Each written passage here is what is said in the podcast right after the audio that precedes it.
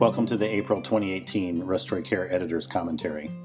This month's Editor's Choice is a prospective trial evaluating the impact of Heliox on airway pressures and gas exchange in mechanically ventilated patients with severe airflow obstruction.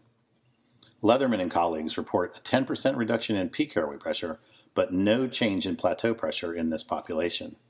Importantly, there was also no decrease in the total PEEP, and the fall in PCO2 was minor. They conclude that despite anecdotal reports, Heliox has no impact on dynamic hyperinflation. In the accompanying editorial, Kleeman and Huffmeyer describe the potential benefits of Heliox beyond the mechanically ventilated patient with severe disease.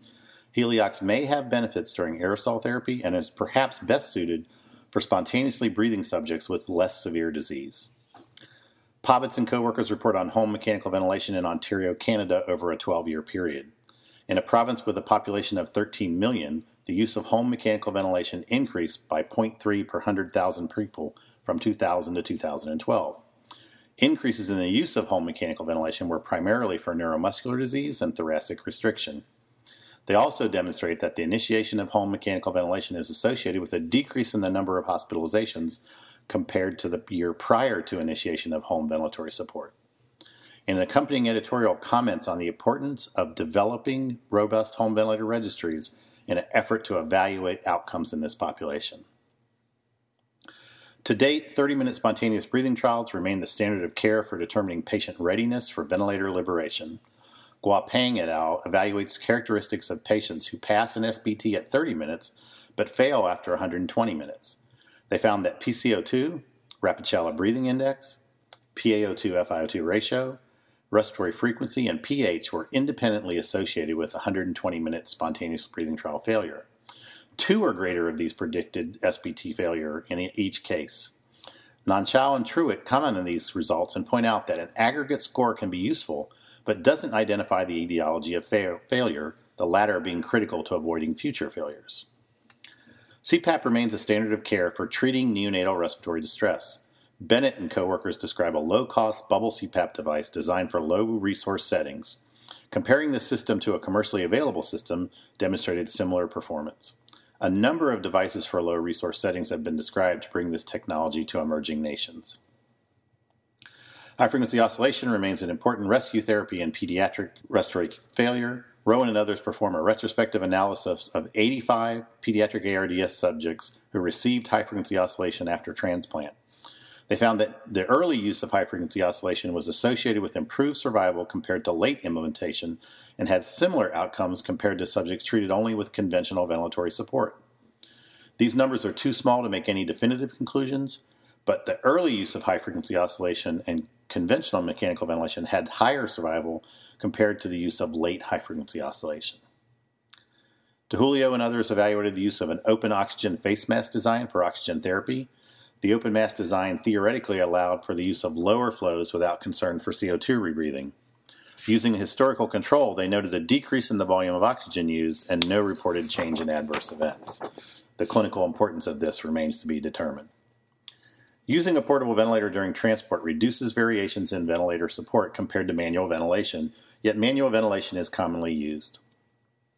Walton et al. found that ventilator use was suboptimal during interfacility transport of pediatric patients. They developed a ventilator boot camp to educate therapists in the use of a portable ventilator. They found that boot, the boot camp increased the knowledge and skills associated with mechanical ventilation used during transport. They also identified the need for re education at defined intervals to maintain skills. Hugh and colleagues evaluated four methods of securing endotracheal tubes using twill tape. They tied tubes using four knots and tested for slipping with the twill tape both wet and dry. They reported that double hitch is the only knot that prevented slipping. The author suggests use of the double hitch knot may reduce accidental extubation. Lacerda and others describe a multi-detector CT method for monitoring lung dysfunction and cystic fibrosis. This CT results were paired with pulmonary function testing in CF patients and normal subjects. The CF subjects had greater non aerated regions and poorly aerated regions compared to controls. These findings correlated nicely with pulmonary function studies. The use of CT can be used to evaluate structural and functional changes in disease progression. Sedation during mechanical ventilation represents a challenge for the ICU team. Excessive and too little sedation both have consequences. Meiser and coworkers described the use of a system for providing inhalational anesthesia during mechanical ventilation. Compared to propofol and midazolam, isoflurane allowed continuous spontaneous breathing and reduced need for opioids. This system uses a technology to return isoflurane in a fashion similar to the way a heat and moisture exchanger returns heat and moisture to the respiratory tract. Monitoring respiratory function during procedural sedation is a key to patient safety. Nichols and colleagues described the use of a monitor that measures minute volume using non invasive impedance from a chest wall sensor.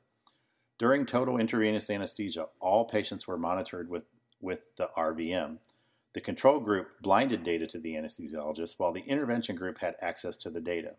Compared to baseline minute volume, the intervention group spent less time with a minute volume less than 40% from baseline and had fewer apneas. The authors suggest that this new monitor may be a useful tool for identifying early signs of respiratory depression and maintaining adequate ventilation to minimize patient risk. The helmet interface is a unique non invasive interface for non invasive ventilation. Kalunga et al. compared the helmet to nasal prongs to deliver CPAP in pediatric subjects with bronchiolitis. In a crossover trial lasting 60 minutes, the devices performed similarly. There was no difference in the need for invasive ventilation or in measured physiologic parameters.